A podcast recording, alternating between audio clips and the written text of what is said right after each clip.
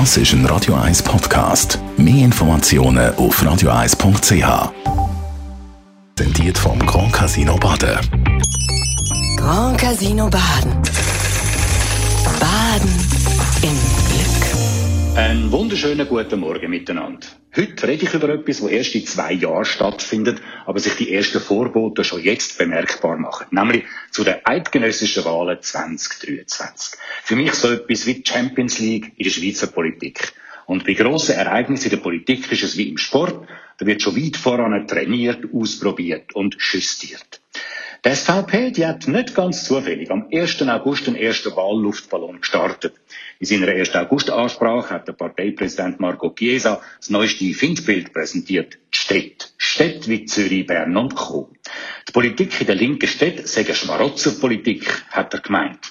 Die Städte seien Weltmeister darin, Geld auszugeben, das andere verdient hätten. Und wer sind die anderen? Hm, die Landbevölkerung, sagt er. Die müssen die Privilegien der Städte zahlen.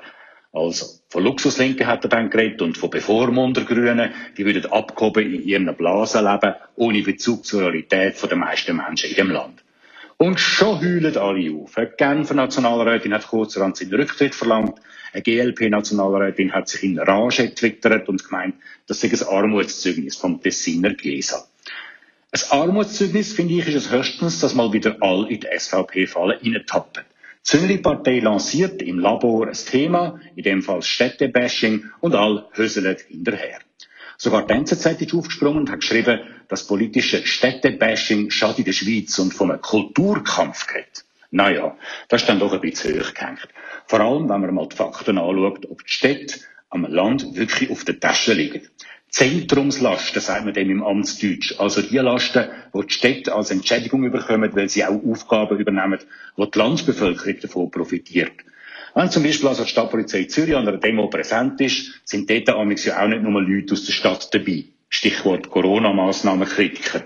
Oder wenn es um die Kultur geht, wo in diesen Städten ja nicht nur Städter, sondern auch Leute vom Land anzieht. Abgesehen davon, dass die Wirtschaft in der Stadt insgesamt stolz 84 Prozent von der gesamten Wirtschaftsleistung in der Schweiz ausmacht. Und das macht es dann den Dörfern, den Städten und den Gemeinden erst möglich, in Infrastrukturen und Dienstleistungen zu investieren. Interessant als Buchhaltung ist aber, was die SVP damit bezweckt. Eine neue Themenbewirtschaftung nämlich. Und die Rechnung ist auf den ersten Blick aufgegangen. Die Europa- und Migrationsdebatten dümpeln vor sich an. Neue Themen sind also gefragt. Jetzt ist es ein Stadt-Land-Konflikt. Provokationen und Polemik sind zu einem politischen Stilmittel geworden, und zwar auf allen Seiten. Da ist die SVP schon lange nicht mehr allein.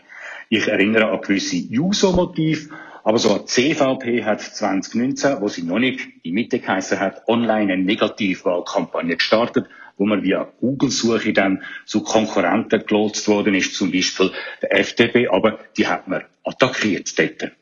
Also zusammengefasst, der 1. August Böller von Marco Chiesa ist kein Schuss im Ofen gewesen, aber auch kein geniales Feuerwerk. Klar ist nur, dass die Wahlraketen unterdessen schon weit vor dem Tag X abgeschossen werden. Und bis dann werden wir noch einige Testraketen aufsteigen und verpuffen sehen. Weil das allein trägt bei Leuten nicht zur Meinungsbildung bei. Die Morgenkolumne auf Radio 1.